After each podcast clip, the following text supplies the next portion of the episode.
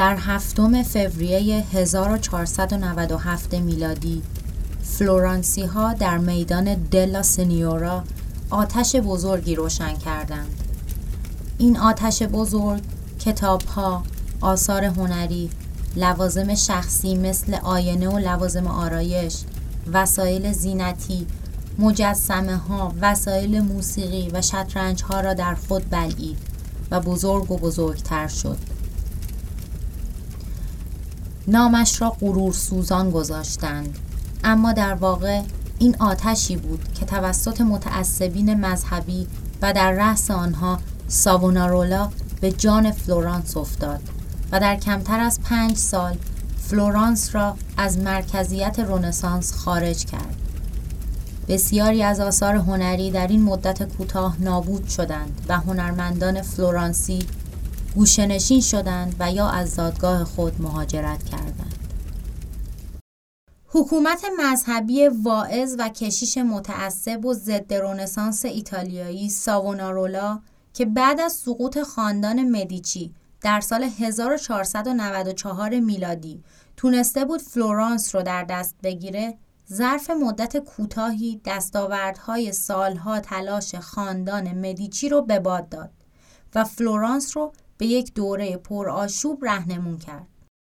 این گونه بود که فلورانس زیبا که برای سالها مهد فرهنگ و هنر رونسانس بود جای خودش رو به روم داد. رومی که در اون سالها مرکز حکومت یکی از عجیب ترین، تبهکارترین و بلند پروازترین پاپ های تاریخ بود. پاپ الکساندر ششم یا رودریگو بورژا.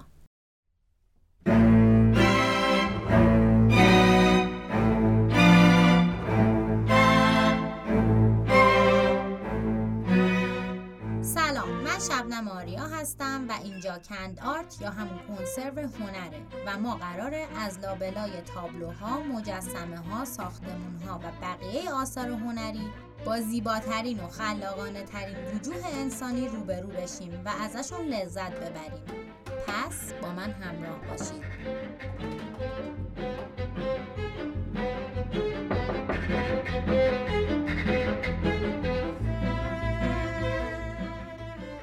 یادتون باشه در اپیزود هفتم یه جایی توضیح دادم که مرگ لورنزو د مدیچی پایان عصر طلایی رونسانس در فلورانس بود.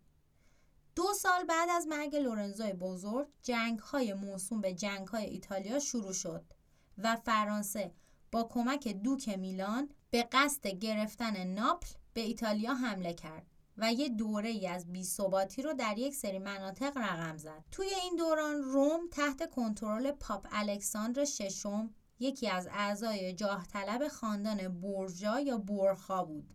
ماجراهای عجیب و غریب و پیچیده این خاندان رو که در تاریخ رونسانس بسیار تاثیرگذار بودند می‌تونین در یک اپیزود از پادکست بیوگرافی که مونای عزیز زحمت کشیده و داستان کامل این خانواده رو توضیح داده بشنوید. خیلی اپیزود جالبیه. لینکش رو می‌ذارم تو توضیحات همین اپیزود و بهتون توصیه می‌کنم اصلا قبل از شنیدن بقیه این اپیزود اون رو گوش کنید. کلا پادکست بیوگرافی چند تا اپیزود پشت سر هم راجع به رونسانس و اتفاقات و شخصیت های تاثیرگذارش داره که باز بهتون توصیه می‌کنم اونا هم گوش کنید. من خودم چند بار گوش دادم. خیلی جالبه. برگردیم فلورانس.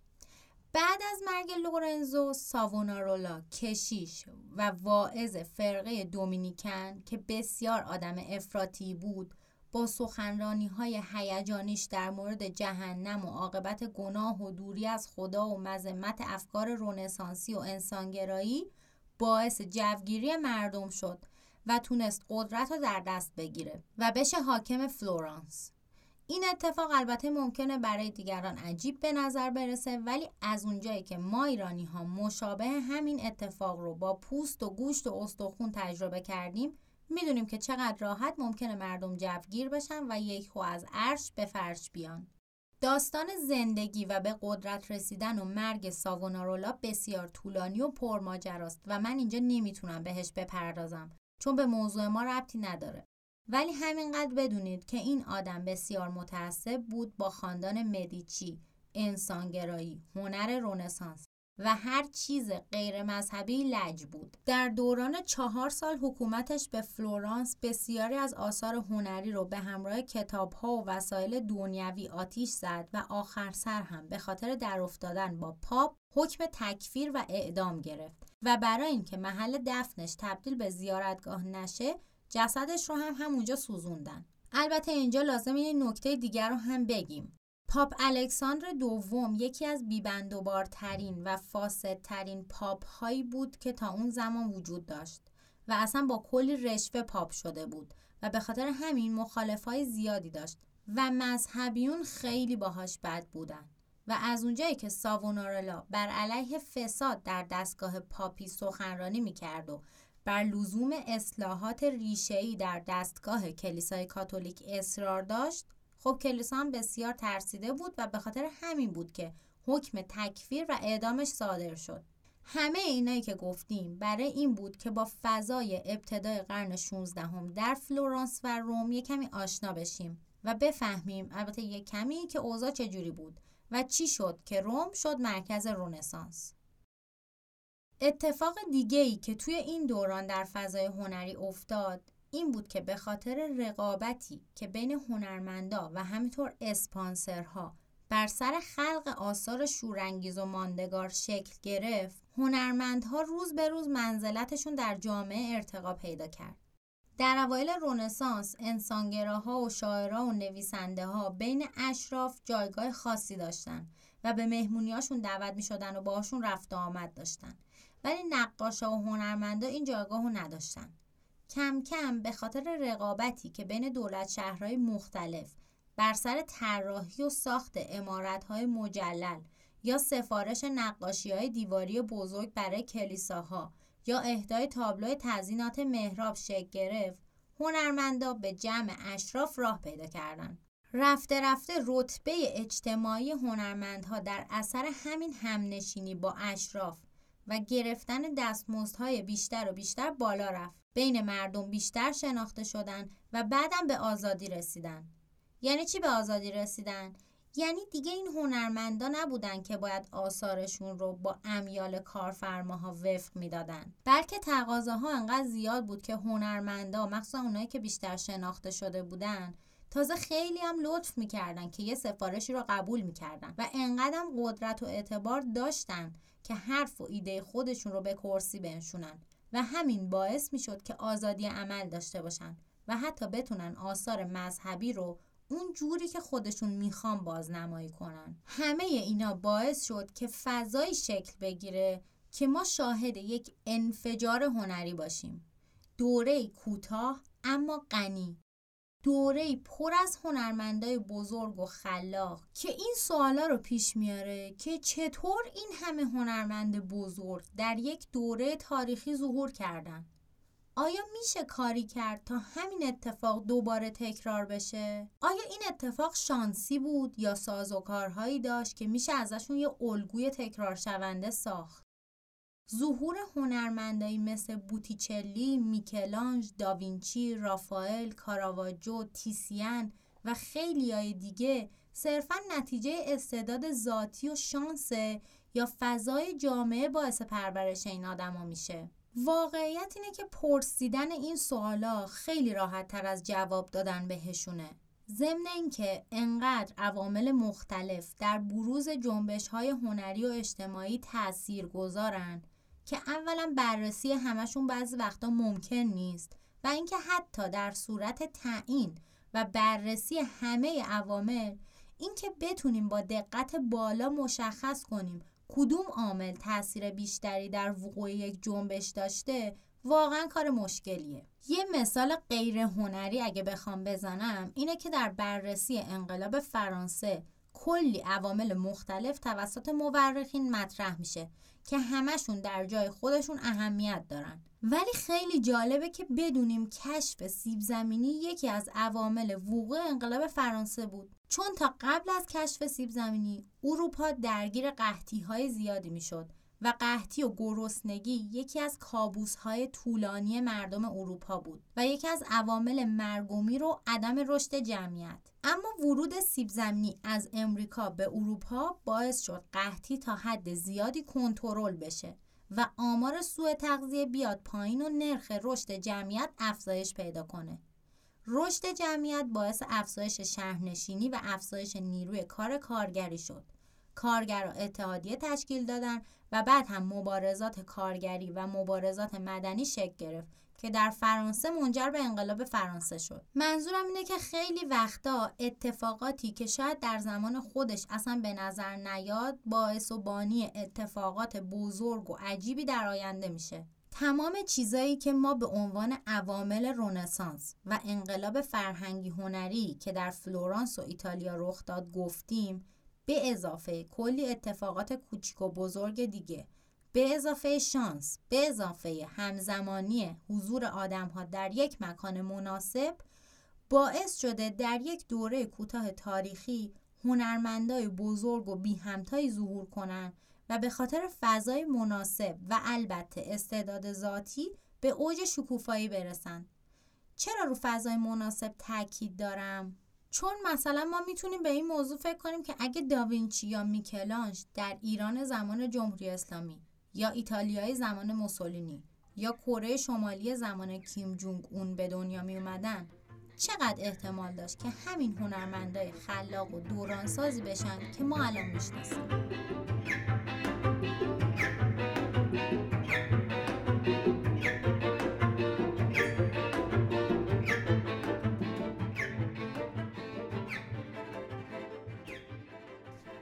فلورانس در اواخر قرن 15 هم مرکزیت هنرش رو از دست داد. ولی این معنیش این نیست که دیگه هنرمندای بزرگ پرورش نداد. در واقع لئوناردو داوینچی و میکلانج اصالتا فلورانسی بودن. درسته که بخش بزرگی از زندگیشون رو خارج از این شهر گذروندن ولی آموزش های هنری رو در فلورانس گذروندن و همیشه هم خودشون رو فلورانسی می‌دونستن. شهر روم از حدود سال 1495 تا 1527 میلادی که مورد حمله نیروهای شارل هفتم امپراتور روم قرار گرفت مرکز رونسانس و جانشین فلورانس شد. به این دوره از رونسانس رونسانس رومی یا رونسانس متعالی میگن. در این دوره تعدادی از پاپ های قدرتمند و جاه طلب مثل الکساندر ششم جولیوس دوم، لئوی دهم و کلمنت هفتم کنترل روم و ایالات پاپی رو بر عهده داشتند که با سفارش هایی که به هنرمندای بزرگ دادن باعث شدن این شهر تبدیل به پایتخت هنری اروپا بشه. پاپ های این دوره که از ثروت زیادی برخوردار بودند تحت دستیر دو تا عامل یکی انسانگرایی و اون یکی فرهنگ رونسانسی زندگیشون با قبلیا فرق کرده بود اونا در کاخهای این جهانی و مجلل زندگی می‌کردن و برای سفارش آثار هرچه باشکوهتر با هم رقابت می‌کردن. این گروه از پاپ ها هنرمندای بزرگ رو از سرتاسر سر اروپا به روم دعوت می‌کردن تا آثار باشکوهی رو براشون خلق کنن. گروه بزرگی از هنرمندای نابغه در این دوران شکوفا شدند که در اکثر منابع تاریخ هنری این لیست با نام یکی از مشهورترین و بزرگترین هنرمندان تاریخ تا به امروز شروع میشه.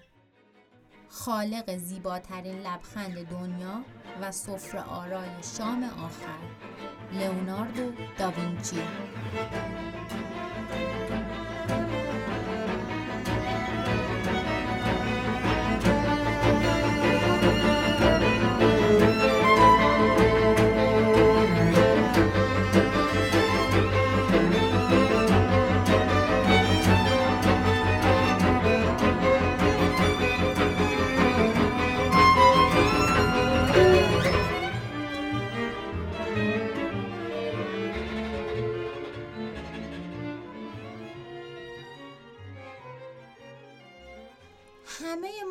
داوینچی رو می‌شناسیم و از این ورونور یه چیزایی راجع شنیدیم.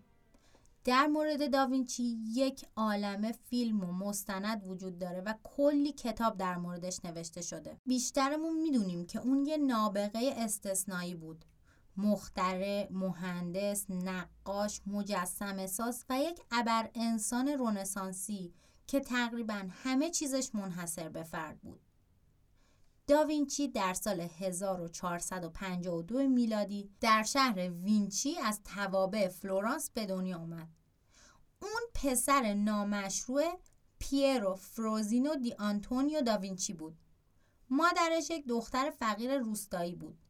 لئوناردو هیچ وقت نام خونوادگی نداشت و اون داوینچی هم در واقع معنی لغویش میشه اهل وینچی.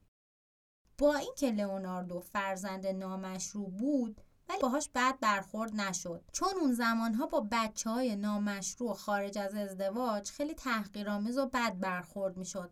خدا رو شکر که دیگه الان اتفاقات تو این دور زمانه نمیافته.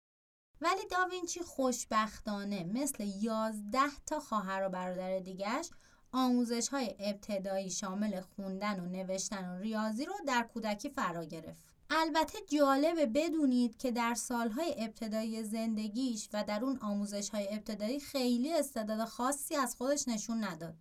در واقع علاقه و استعدادش در سنین بزرگسالی شکوفا شد. داوینچی در سال 1467 میلادی و در سن 15 سالگی به آتولیه استاد صاحب نام فلورانسی آندریا دلوروکیو رفت. خود دلوروکیو یکی از شاگردان ممتاز دوناتلو بود. وروکیو یکی از هنرمندان مهم رونسانس و از اساتید محبوب خاندان مدیچی بود. اسمش تشدید داره ها من برای همین انقدر ریا رو قلیز میگم چون اسمش تلفظ اصلی اسمش همینطوری تشدید داره در اون دوران مرسوم بود که هنرمندا حتما آموزه های انسانگرایی رو مطالعه کنن تا بتونن جایگاه انسان رو در دوران مدرن تشخیص بدن و اکثر هنرمندا هم این کار رو می‌کردن لئوناردو کسی بود که وقتی همه تحصیل کرده ها مشغول ستایش دانش باستانی ها بودن هیچ چیز رو بی خودی و قبل از اینکه خودش آزمایش نکرده باشه قبول نمی‌کرد. لئوناردو جوون چند سالی رو به همکاری با روکیو گذروند و حتی میشه رد قلموش رو در چند تا از آثار وروکیو مثل تعمید مسیح یا بشارت که هر دوتاشون دوروبر سال 1475 میلادی کشیده شدن دید. شایعاتی هست که داوینچی هم مثل بعضی دیگه از هنرمندای دیگه در تاریخ همجنسگرا بود. البته در مورد داوینچی قضیه خیلی جدیتر از حدس و گمان و شایعه‌ست. در واقع لئوناردو در فلورانس متهم شد به لواط دست جمعی با چند تا مرد دیگه. ولی از اونجایی که شواهد کافی برای اثبات اتهامش وجود نداشت و اینکه دوستای پرنفوذی در فلورانس داشت از این اتهام تبرئه شد. اون زمان همجنسگرایی خیلی جرم بزرگی بود و مجازاتش شامل تنبیه، زندان، تحقیر در ملأ عام و حتی مرگ بود. و خب لئوناردو و البته ما شانس آوردیم که تبرئه شد و شاید یکی از دلایلی که در سالهای بعد خیلی توی فلورانس بهش کار پیشنهاد نشد همین شایعاتی بود که در موردش مطرح بود و همین موضوع باعث شد که دعوت دوک میلان رو قبول کنه و برای کار به میلان بره. داوینچی بین سالهای 1482 تا 1499 میلادی در میلان و برای دوک میلان کار می‌کرد و حتی یک سفر دیپلماتیک از طرف دوک به مجارستان داشت و اونجا کارایی رو برای برگزاری یه فستیوال انجام داد. می‌دونین شاید یکی از دلایل پیشرفت و شکوفایی داوینچی حضورش در میلان و دوری از فضای شلوغ و پررقابت فلورانس باشه. لئوناردو در مدتی که در میلان بود تونست با فراغ بال و آرامش کارایی رو بکنه که شاید اگه در فلورانس بود نمی‌تونست. مثلا توی این مدت اون تونست راجع به آناتومی بدن انسان تحقیق کنه و همینطور رفتار و احساسات انسانها رو در موقعیت های مختلف مورد بررسی قرار بده مثل اینکه آدما چجوری با هم ارتباط برقرار می‌کنن در فعالیت های اجتماعی چجوری برخورد می‌کنن عادتهای رفتاریشون رو چه شکلی میشه نمایش داد؟ این کار خیلی کار زمان بریه و احتیاج به دقت زیادی داره. برای همینه که داوینچی در این مدت از لحاظ کاری کمکار بود و کلا توی این دوره 6 تا اثر بیشتر ازش باقی نمونده و البته یک عالم تمرین طراحی که نشون دهنده مطالعات جدی و زیادشه. ما با دیدن طراحی‌هاش می‌تونیم تخصصش رو در مشاهدهگری و تواناییش در بازنمایی احساسات رو ببینیم. برای لئوناردو دیدن مهمترین حس از بین حواس پنجگانه بود و بنابراین چشم حیاتی ترین اندام و بینایی ضروری ترین کار آدم اون معتقد بود که انسان ها هیچ وقت نمی‌تونن واقعیت رو به طور کامل و صد درصد درک کنن فقط می‌تونن از طریق دیدن و مشاهده کردن تصویر واقعیت رو درک کنن. اصلا تمام تحقیقات و پژوهش هم که در زمینه های مختلف علمی از گیاه شناسی گرفته تا جغرافی تا آناتومی و رشته های دیگه انجام می‌داد هدفش این بود که نقاش بهتری بشه و بتونه تصویر بهتری ارائه بده و هنرمند بزرگتری بشه. واقعا این آدم دیوونه بوده. یعنی دیوونه دونستن. اون برای اینکه بتونه از سازوکار بدن انسان سر در بیاره سی تا جسد رو تشریح کرد. از همهشون طراحی کرد. دونه دونه ازوله ها اعضای مختلف بدن تاندونا استخونا و همه چی رو جدا کرد. راجع بهشون نوشت عکسشون رو کشید و اصلا اولین کسی بود که سعی کرد راجع به رشد جنین در رحم تحقیق کنه. پرواز حشره ها و پرنده ها رو تجزیه تحلیل می کرد چون می‌خواست یه ماشین پرنده بسازه. صخره ها و ابرا و گیاه ها رو بررسی می‌کرد که ببینه تاثیر جو بر رنگ اشیا چجوریه و خلاصه یک سره در حال تحقیق و تفحص در طبیعت بود و همه رو هم در دفاترش ثبت می‌کرد و دفاترش هم امروز به لطف شاگردای وفادارش که سعی کردن این دفاتر رو حفظ کنن موجوده. کار دیگه ای که لئوناردو انجام می‌داد و احتمالا راجع بهش شنیدید اینه که نوشته رو برعکس می نوشت. یعنی چپ دست بود نوشته رو هم از چپ به راست می نوشت. جوری که باید با آینه می خوندی تا بفهمی چی نوشته. یک دلیلی که این کارش داشت این بود که می ترسید به خاطر کشفیاتش حکم الهاد بهش بدن. چون مثلا حتی متوجه شده بود که خورشید ثابته قبل از کوپرنیک و گالیله. و خب ما می‌دونیم که گالیله که تازه چند سال بعد این موضوع رو مطرح کرد نزدیک بود سرش به باد بره.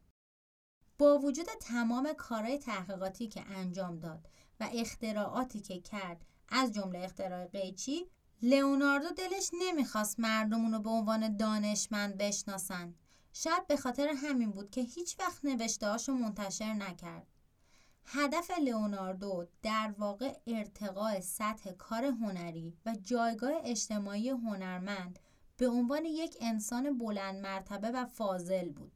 اخلاقای عجیب و غریبم زیاد داشت. مثلا یهو کارا رو ول می‌کرد می‌رفت دنبال یه چیز دیگه. یه جورایی بیقرار بود انگار و از طرفی هم دلش می‌خواست سلطه و اختیارش رو روی کاراش حفظ کنه. مثلا هر وقت خودش تشخیص داد کار رو تموم کنه یا حتی اصلا تموم نکنه. بعضی وقتا هم کارفرماها به خواهش و التماس میافتادن برای تموم شدن کاراشون. در مواردی هم مثل همین شام آخر البته شایعاتی هست که دوک میلان داوینچی رو دستگیر کرد و با تهدید مجبورش کرد که بیاد کار رو تموم کنه. با وجود تمام اینا برای مردم اون روزگار و البته حتی برای ما بعد از این همه سال لئوناردو داوینچی آدم اسرارآمیز و عجیبیه.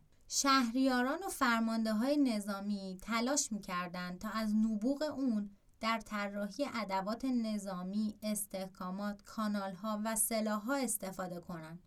حتی یه دوره‌ای با چزار برژا هم همکاری کرد و با ماکیاولی هم دوست بود.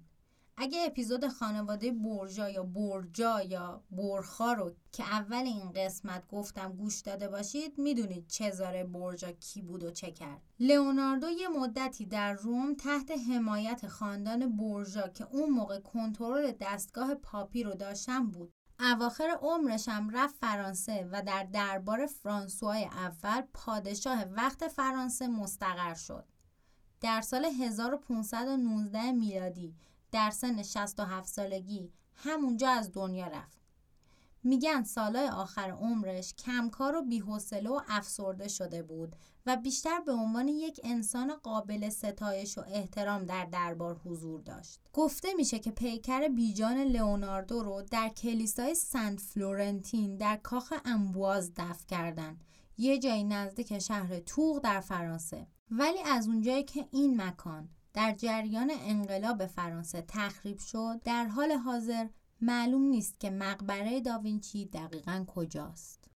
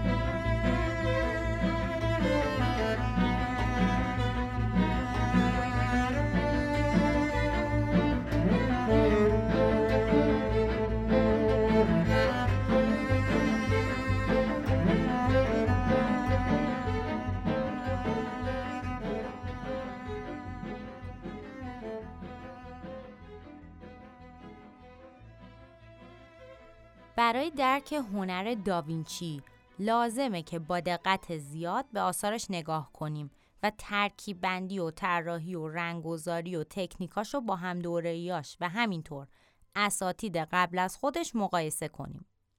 اول اینو بگم که کلا حدود 20 تا اثر از این هنرمند باقی مونده که شاید بشه گفت همگی آثار مهم و شاخصی هستند. اما به دلیل زیق وقت و زیادی مطالب در اکثر منابع به دو تا از آثار مهم لئوناردو می‌پردازند.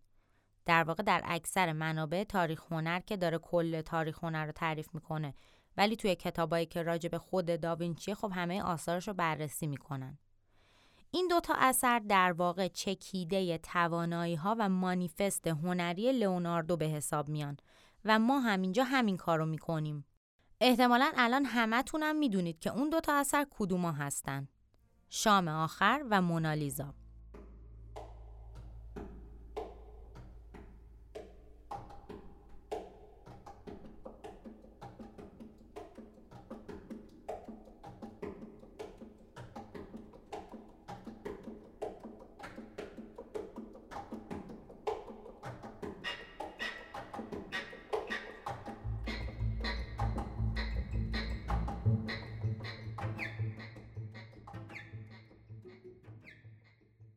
شاهکار هنری داوینچی و یکی از خیره کننده ترین آثار هنری تاریخ تا به امروز دیوارنگاره که لئوناردو به سفارش لودویکو اسفورزا دوک میلان در سال 1498 میلادی برای غذاخوری کلیسای سانتا ماریا دل گرازیا میلان نقاشی کرد. موضوع این اثر شام آخر حضرت مسیحه.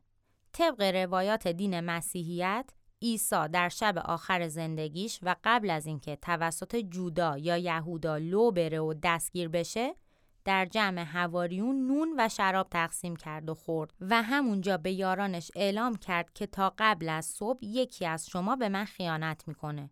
عین جملش در انجیل اینه. حقیقتی را بر شما فاش می‌کنم که یکی از شما مرا تسلیم خواهد کرد.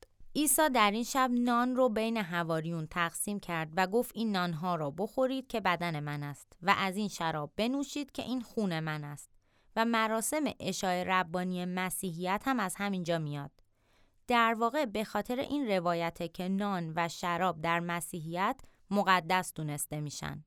از این روایت شام آخر مثل روایات معروف دیگه مسیحیت از جمله پرستش چوپانها، پرستش مجوسان، تعمید عیسی، بشارت تولد مسیح و این موضوعاتی که زیاد راجبشون حرف زدیم تو اپیزود قبلی یک عالم تابلو و دیوارنگاره کشیده شده ولی علت اینکه شام آخر داوینچی انقدر معروف شده و مورد توجه همه قرار گرفته واقعا چیه؟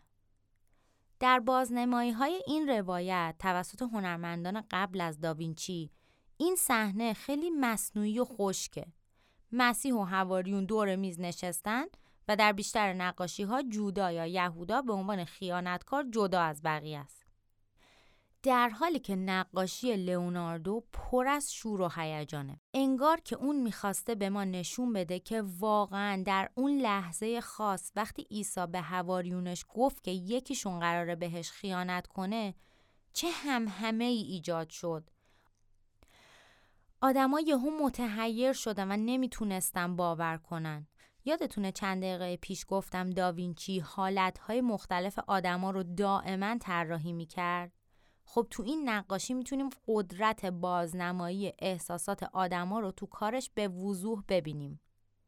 در این اثر هر کدوم از هواریون به صورت جداگانه و مستقل شخصیت پردازی شدن و حالت و احساساتشون با جزئیات و دقت به تصویر کشیده شده از اونجایی که لئوناردو خیلی با وسواس کار می‌کرد و روی هر سوژه و فیگور بارها تغییرات ایجاد می‌کرد تا به فرم مورد پسندش در بیاد برای کشیدن این دیوار نگاره از تکنیک رایج فرسکو استفاده نکرد متاسفانه حالا چرا متاسفانه؟ چون استاد اومد یک روشی از خودش ابدا کرد و تکنیک رنگ روغن و تمپرا رو به همراه یک عالم مواد دیگه زد تنگ هم و اون وقت این نقاشی رو روش کشید. یعنی به جای اینکه روی گچ خیس کار کنه مثل همه که اون موقع همین کارو می‌کردن اومد روی گچ چند لایه مواد مختلف گذاشت به عنوان زیرکار. بعد برای رنگ کردن اون لایه ها یعنی برای کشیدن نقاشی تکنیک رنگ روغن و با تکنیک زرد تخم مرغ قاطی کرد و خلاصه از خودش یه شیوه ابداع کرد که تازه هنوزم نمی‌دونن دقیقا چی کار کرده. اما تقریبا همین چیزایی که گفتم همین کاری که گفتم و کرد و بعد نقاشی رو با این تکنیک کشید. خب اولش نقاشی خیلی خوب بود ولی کم کم بعد از چند سال بدبختی ها شروع شد. رنگا کدر شد و کم کم شروع کرد به اکسید شدن و کپک زدن و خلاصه حتی زمانی که خود لئوناردو هنوز زنده بود نقاشی شروع کرد به داغون شدن. و الانم که ما این نقاشی رو داریم و می‌بینیم یه معجزه ایه یعنی با کلی مرمت و نگهداری و بدبختی این چیزی که هست رو نگه داشتن. اصلا همین که ما می‌دونیم این نقاشی وجود دارن باز خودش یه معجزه است. چون در طول این چند سال چندین لایه گچ و نقاشی جدید روش اومده بوده و خیلی اتفاقی در قرن 18 هم دوباره پیدا شده و از اون موقع تا اواخر قرن بیستم یک عالم متخصصین مختلف روش کار کردن تا بتونن دوباره نقاشی رو زنده کنن. الان هم اون سالونی که این نقاشی توش وجود داره یک عالمه داره ازش محافظت میشه و دما و رطوبتش به شدت کنترل میشه و گروه های بازدید کننده توی یه تعداد خاصی می‌تونن برن تو بیشتر از 15 دقیقه هم نمی‌تونن تو سالن بمونن. عکس برداری با فلش و فیلم برداری هم ممنوعه. خب حالا بریم سراغ خود نقاشی. نقاشی شام آخر مثل نقاشی پایین آوردن مسیح مصلوب فاندرگوس از روبرو و به سمت بیننده ها روی دیوار غذاخوری کلیسای سانتا ماریا دل گرازیا بالای در آشپزخونه کشیده شده. در این نقاشی ما یه میز بزرگ غذاخوری رو می‌بینیم که مسیح در وسط میز نشسته و هواریون در دو طرفش هستن و همگی هم به سمت بیننده. پرسپکتیو تک نقطه‌ای تصویر طوریه که تمام خطوط به سمت سر مسیح میره و پشت سر عیسی سه تا پنجره به نشونه تسلیس به تصویر در اومده. پنجره وسطی دقیقا پشت سر مسیحه و نوری که از پنجره میتابه جای اون حلقه نورانی که همیشه در نقاشی ها دور سر حضرت مسیح میکشیدن رو گرفته. شایعاتی هست مبنی بر اینکه داوینچی self پرتره‌ی خودش رو به عنوان مسیح بازنمایی کرده ولی خب نمیشه این حرف رو اثبات کرد یا رد کرد میگن کلا در مورد این نقاشی حدس و گمان و شایعه و های آخر زمانی زیاده که شاید خیلیامون تو فیلم Da Vinci Code دیده باشیم ولی خب خیلی از این شایعات جنبه تخیلی داره و کارشناسا تاییدش نمی‌کنن در این حال یه سری نمادها و معانی هم هست که خیلی واضحه و میشه صد درصد راجع بهشون توضیح داد. بدن مسیح در وسط نقاشی یک مثلث رو درست می‌کنه که بازم نماد تسلیسه. هواریون هم در چهار گروه سه نفره تقسیم بندی شدن که بازم تاکید بر مفهوم تسلیس داره. دومین فیگور سمبولیک این اثر بعد از عیسی جودا یا یهوداست که در سمت راست عیسی قرار داره. سر جودا از سر تمام فیگورهای دیگه پایین تره که نماد فرو رفتنش در تاریکیه. بعدم صورت جودا در این تصویر تنها صورتیه که در سایه است و سرشو به پشت چرخونده. در دست راست جودا ما یک کیسه پول می‌بینیم که در واقع اشاره به اون سی تا سکه نقره داره که جودا در عوض لو دادن مسیح گرفته بود. در این نقاشی جودا چپ دست بازنمایی شده. علتش هم اینه که اون موقع ها معتقد بودن که چپ دست ها نفرین شده و شیطانی هستند. دست راست جودا توی این نقاشی خورده به نمکدون و نمک ها ریخته روی میز. نمک نماد میثاق و عهد و پیمانه و ریخته شدنش نشون دهنده شکسته شدن عهد و پیمان. توی فارسی هم ما میگیم نمک خوردن و نمکدون شکستن. نمک یه مفهوم باستانی دیگه هم داره به عنوان نماد خلوص و وفاداری و صداقت که بازم ریخته شدنش توسط جودا در این نقاشی مفهوم نمادین داره. تازه یه معنی دیگه هم داره نمک که می‌گفتن نمک آدمها رو در برابر شیطان محافظت می‌کرده و بازم همین ریخته شدن نمک زیر دست جودا یعنی در برابر شیطان بیدفاع شده. می‌خوام بگم یه نمک شما ببین چقدر معنی میده توی این کار. دیگه بقیه نقاشی رو واقعا میشه ساعتها راجبش حرف زد. لئوناردو توی این نقاشی 13 نفر رو سر میز شام به تصویر کشیده. عدد 13 که می‌دونیم همین الانم هم خیلی اعتقاد دارن که نماد بدشانسیه. ولی در عین حال اون موقع ها نشونه خیانت و بیوفایی هم بوده.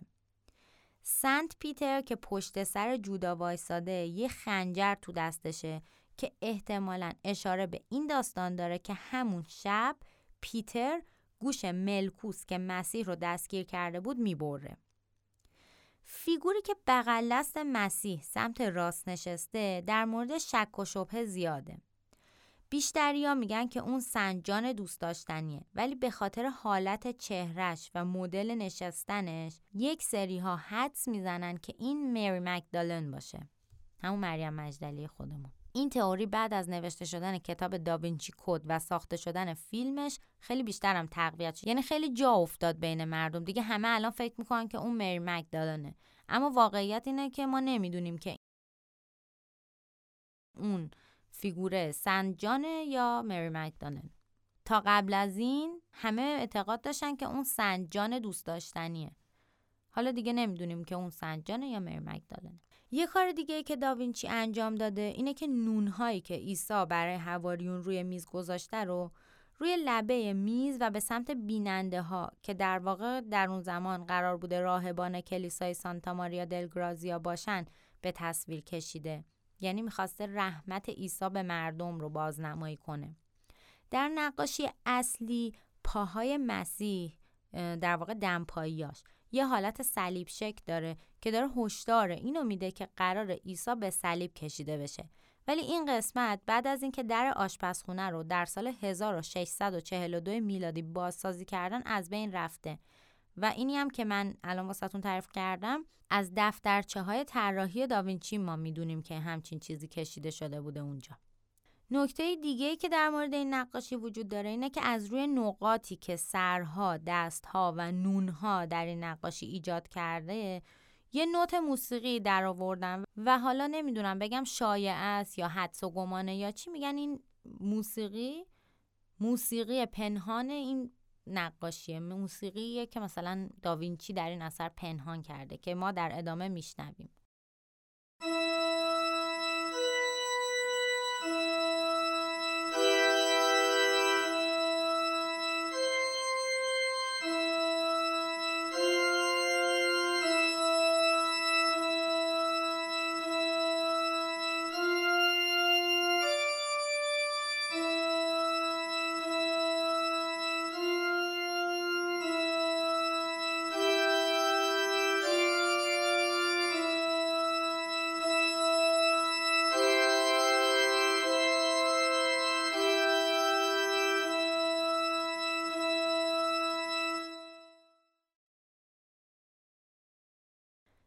مورد نقاشی شام آخر واقعا میشه ساعتها حرف زد.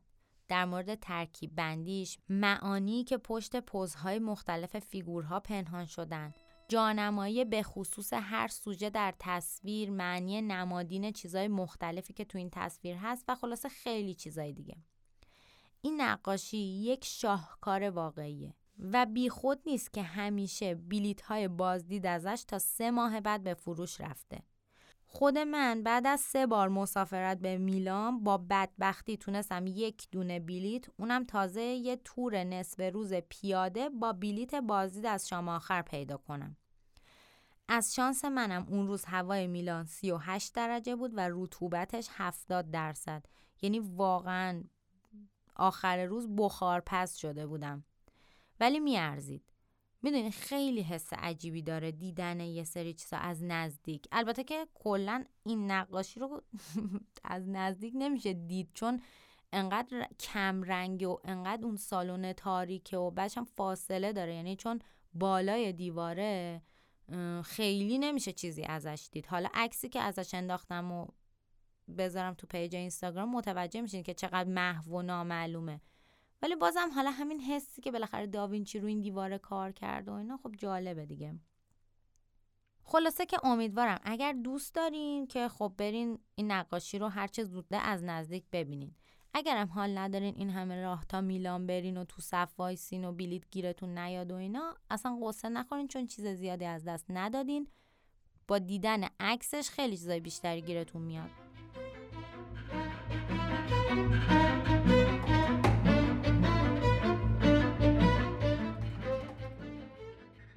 نقاشی دیگه ای که گفتیم می‌خوایم راجبش حرف بزنیم معروفترین پرتره‌ی جهان تابلو کوچیکی که سالی هزاران نفر برای دیدنش به پاریس سفر می‌کنن و در موزه لوور در صف طولانی وای میستن تا بتونن یک لحظه از نزدیک ببیننش مونالیزا یا La Gioconda یا La Joconde هست.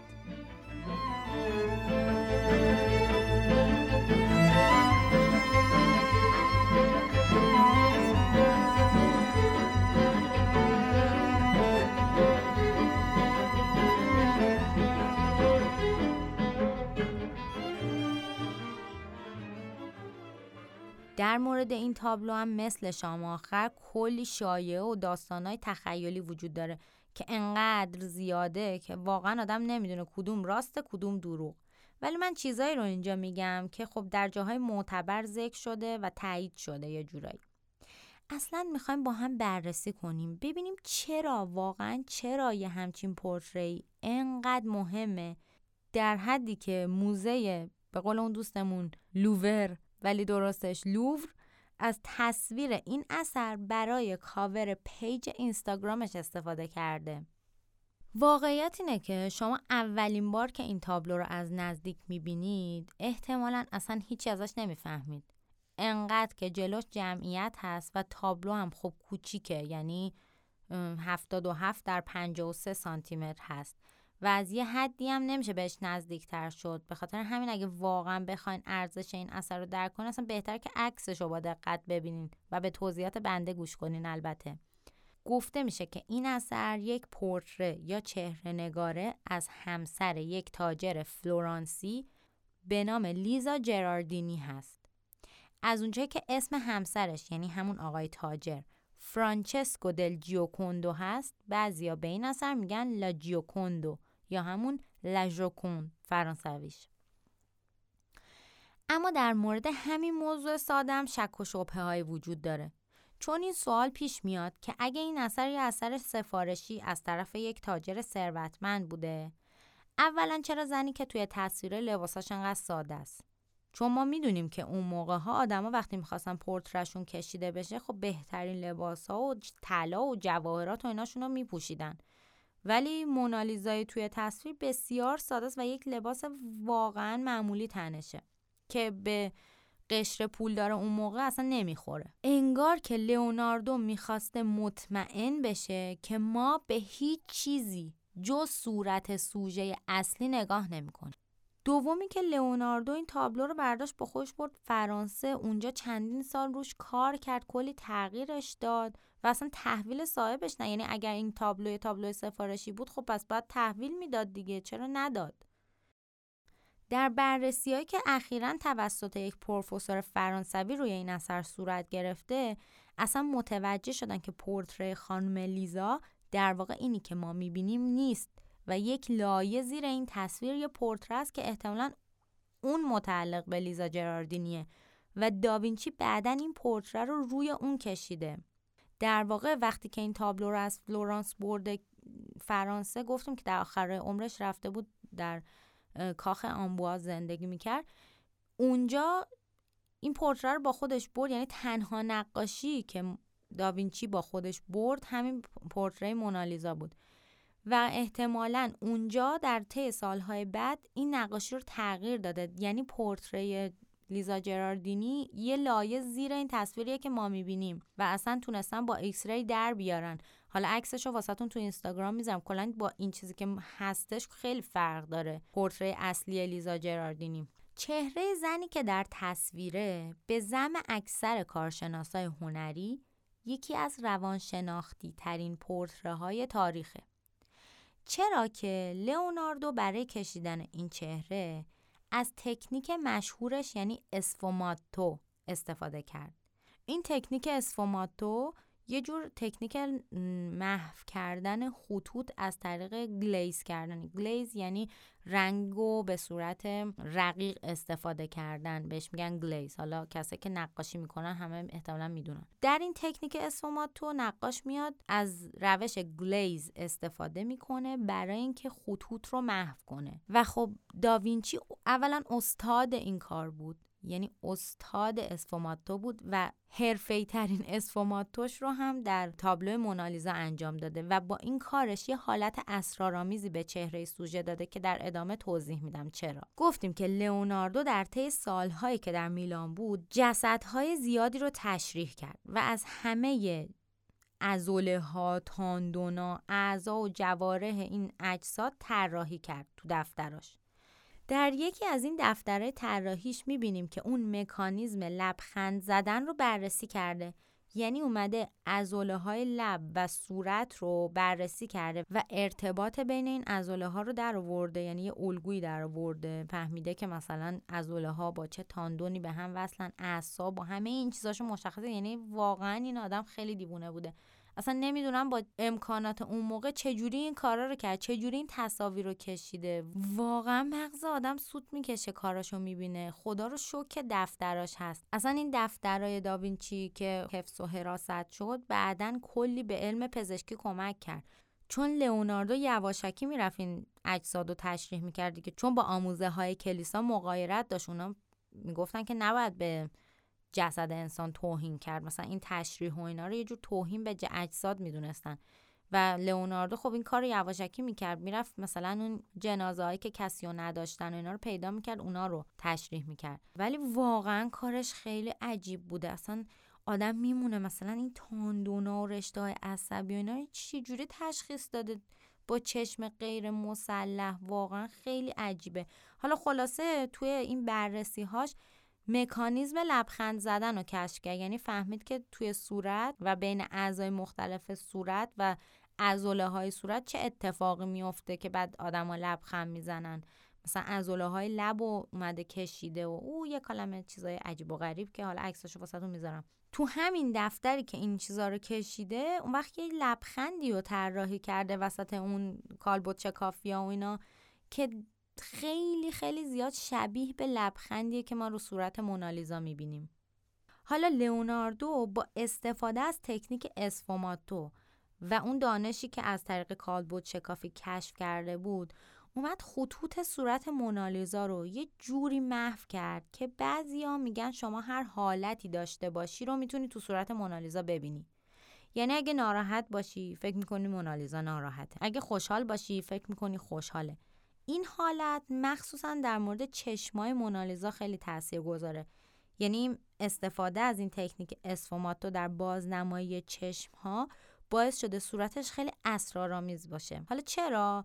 نمی‌دونم می‌دونید یا نه ولی ما آدما از طریق انقبازهای ازولانی و خطوطی که توی صورتمون هست می‌تونیم احساسات همدیگر رو بدون که حرف بزنیم درک کنیم. و دقیقا علت مرموز شدن صورت مونالیزا اینه که داوینچی تمام اون خطوط رو برداشت محو کرده. تکنیک دیگه ای که به کار برده تکنیک کیاروسکورو هست یعنی سایه روشن که با توناژهای مختلف نور و سایه اومده فرم سبودی به سوژه داده. خب این کارو که همونجور که ما در اپیزودهای قبل دیدیم خیلی شروع کرده بودن. ولی داوینچی نمی‌دونم بگم امام این تکنیک بود خدای این تکنیک بود. یعنی داوینچی کسی بود که این تکنیک رو اصلا به یه مرحله جدیدی وارد کرد. انقدر که این آدم استادانه از سایه روشن استفاده کرده. حالا ما الان داریم راجع به مونالیزاش صحبت می‌کنیم. ولی خب تو بقیه کاراش هم که نگاه می‌کنی می‌بینی با سایه روشن اصلا یه کارایی می‌کنه که تو احساس می‌کنی این تصویر داره حرکت می‌کنه. یا مثلا سوژه ها جلوت واقعا وایستادن. یعنی اصلا خیلی واقعا نمی‌دونم چه جوری توصیفش کنم. خودم خیلی چون هیجان زده میشم از دیدن کاراش. حالا یه نکته دیگه ای هم که راجع به این تصویر وجود داره اینه که همین که ما اصلا این مونالیزا رو در حالت لبخند زدن می‌بینیم یعنی تونسته مونالیزا رو در حالت لبخند زدن بکشه خودش یه خلاقیت بزرگ دیگه است. اصلا برای همینه که ما خیلی وقتا این تابلو رو لبخند ژوکند صدا می‌کنیم. اگه دقت کنیم می‌بینیم که پورتره های قبلی و همزمان با این پورتره و حتی پورتره هایی که بعد از مونالیزا کشیده شده هیچ کدوم لبخند نمی‌زنن و علتش هم اینه که مدل نمی‌تونسته روزها و هفته ها و حتی شاید ماهها لبخند بزنه. شما یه لحظه لبخند می‌زنی بعدش حالت دوز میشه دیگه. اما ما مونالیزا رو در حالت لبخند زدن داریم می‌بینیم. و میگن که داوینچی برای اینکه مدل‌ها بتونن لبخند بزنن و حوصلشون سر نره براشون گروه های نوازنده و نمایش و اینا می که سرگرم بشن و بتونن تایم طولانی تر لبخند بزنن. نکته جالب توجه اینجاست که این لبخند مونالیزا هم یه لبخند معمولی نیست. چون اگه شما تو چشاش نگاه کنی احساس می‌کنی داره لبخند می‌زنه. ولی اگه به نیمه پایین صورتش نگاه کنیم دیگه به نظرمون نمیاد که داره لبخند می‌زنه. یعنی انگار لبخندش میره. اصلا انگار یک لحظه لبخند می‌زنه و لحظه بعد نمی‌زنه. چون اگه چند بار به چشم و دهنش نگاه کنین احساس می‌کنین که احساساتش عوض شده. یعنی دیگه از اون حالت خیلی آروم و موقر و اینا انگار در میاد. خیلی عجیبه واقعا نقاشی عجیبیه. چند تا مورد دیگه هم حالا در مورد این یه ذره تابلو وجود داره. فکر می‌کنم توی اپیزود سوم بود که من به اهمیت مثلث در هنر مسیحیت و دوره رونسانس اشاره کردم.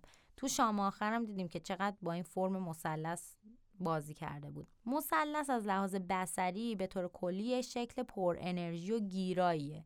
و هنرمندای رونسانسی هم اینو فهمیده بودن و زیاد از این شکل مثلث توی آثارشون استفاده می‌کردن. داوینچی هم توی این اثر فیگور و موضوع اصلی تابلوش رو توی یه مثلث فرضی جا داده که سر و صورت سوژه که باید تمرکز بیننده روش باشه میفته در رأس مثلث. و خب همین باعث میشه که توجه بیننده خیلی بره روی صورت مونالیزا. پورتره های دیگه اون زمان خیلی خشک و رسمی بودن. ولی مونالیزا خیلی ریلکس و راحت نشسته و دستاشو با ملایمت گذاشته رو دسته صندلی در حالی که یک کم به سمت ما چرخیده. انگار که ما داریم یه فریم عکاسی شده از یک لحظه تکون خوردن یه آدم رو می‌بینیم. این پورتره یه ذره فمینیستیه چون که تا اون زمان زنانی که در نقاشی بازنمایی می شدن هیچ کدوم به روبرو یا به بیننده خیره نبودن. مخصوصا زنای واقعی و معمولی. چون یه جوری انگار که دور از شرم و حیا بود که شما خیره بشی تو چشم بقیه. اصلا این مدل خیره شدن و نگاه کردن در نقاشی ها مختص مردان بود.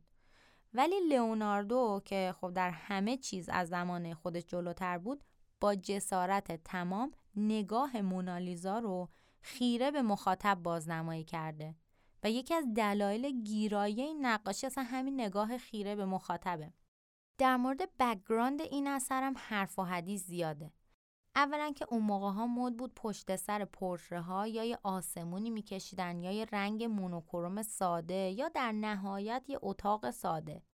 ولی لئوناردو و پشت سر مونالیزا یه صحنه خیلی پیچیده و محو رو بازنمایی کرده که ترکیب خیال و واقعیته.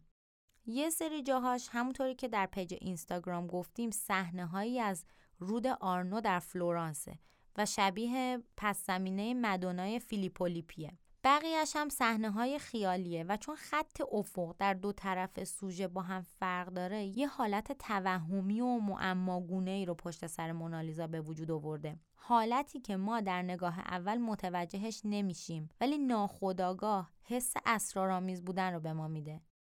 بعدم داوینچی background رو خیلی محو کشیده که باز این کارش هم در دوره خودش نوآوری محسوب می شده.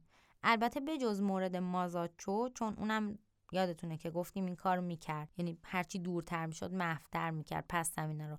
ولی خب اون عمرش به دنیا نبود که تکنیکاش رو جا بندازه. بقیه در اکثر موارد background رو sharp بازنمایی می‌کردن و خب این کنتراسته ایجاد نمی‌شد. اما در مورد نقاشی مونالیزا این حسی که اون کوههای عقبی خیلی دورن از مونالیزا قشنگ داره به بیننده منتقل میشه. یه کار دیگه هم که کرده اینه که خیلی نرم و نامحسوس اون عناصر طبیعی که اون پشت سر مونالیزا هستش رو به مونالیزا یه جورایی وصل کرد. مثلا رودخونه اومده امتداد رودخونه وصل شده به موهای مونالیزا.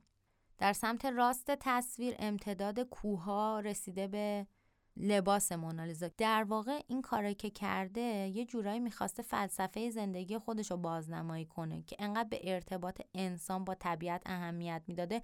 توی کارم اومده اون طبیعت پشت سر مونالیزا رو از راه های مختلف به مونالیزا که یعنی انسان و سوژه اصلی این اثر هست وصل کرده.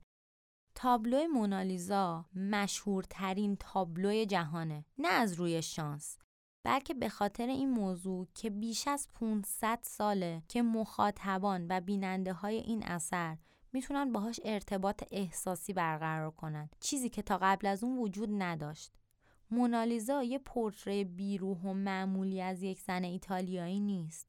مونالیزا زنده است. یک زن زنده و با روح. وقتی جلوش وای میستین فقط یه پورتره نمی‌بینین. بلکه دارین به یک اثر حیرت انگیز که توسط یک نابغه خلق شده نگاه می‌کنین. کسی که هنر، علم و جادو رو با هم ترکیب کرد تا بتونه یک انسان واقعی رو بازنمایی کنه.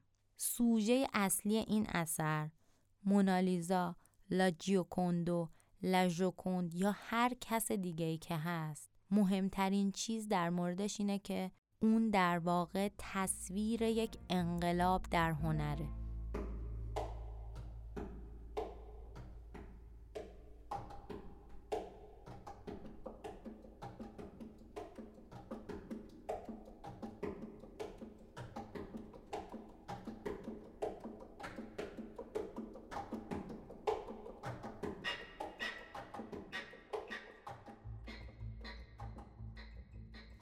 اپیزود دهم هم همینجا تموم میشه با ذکر این نکته که لئوناردو داوینچی یه نابغه به تمام معنا بود که همه اینایی که راجع بهش گفتیم در واقع گوشه کوچکی از دریای نبوغ و استعدادش رو نشون میده. اون کسی بود که تاوان فشار و برچسب اجتماعی رو با بهای سنگینی پرداخت کرد. ترد شد، مهاجرت کرد، ناامید شد ولی دست از خلاقیت و نوآوری بر نداشت. زندگی شخصیش، رابطش با شاگرد و دستیار وفادارش سولای و ماجراهای جابجاییهاش از شهری به شهر دیگه واقعا جالب و شنیدنیه. ولی چون تمرکز ما روی هنر و تاریخ هنره خیلی وارد اون مباحث نشدیم. اما مونای عزیز در پادکست بیوگرافی در مورد داوینچی یه اپیزود خیلی باحال داره که اگه دوست دارین راجع به داوینچی و زندگیش بیشتر بدونین خب می‌تونین اونو گوش کنین. من خودم دو سه دفعه گوش کردم فکر کنم اونو. قطعه موسیقی که در این اپیزود شنیدید یکی از آثار شاهکار آهنگساز آرژانتینی معاصر پیازولا هست و از اونجایی که واقعا قطعه زیبا و هیجان انگیزی بود به نظر من خیلی به داستان زندگی داوینچی میومد امیدوارم که شما از شنیدن این موزیک لذت برده باشید. موزیک کاملش رو در انتهای اپیزود می‌ذارم. اگر سوال، نظر، پیشنهاد یا انتقادی دارین من خیلی خوشحال میشم که زیر این پست یا توی page اینستاگرام یا توی direct یا هر جا که دلتون خواست و می‌تونستین با ما در میون بذارین. هفته دیگه می‌خوایم بریم سراغ میکل‌آنژ پس تا هفته بعد ما رو به دور و وریاتون معرفی کنین. مراقب خودتون و قشنگیاتون هم باشین. خداحافظ.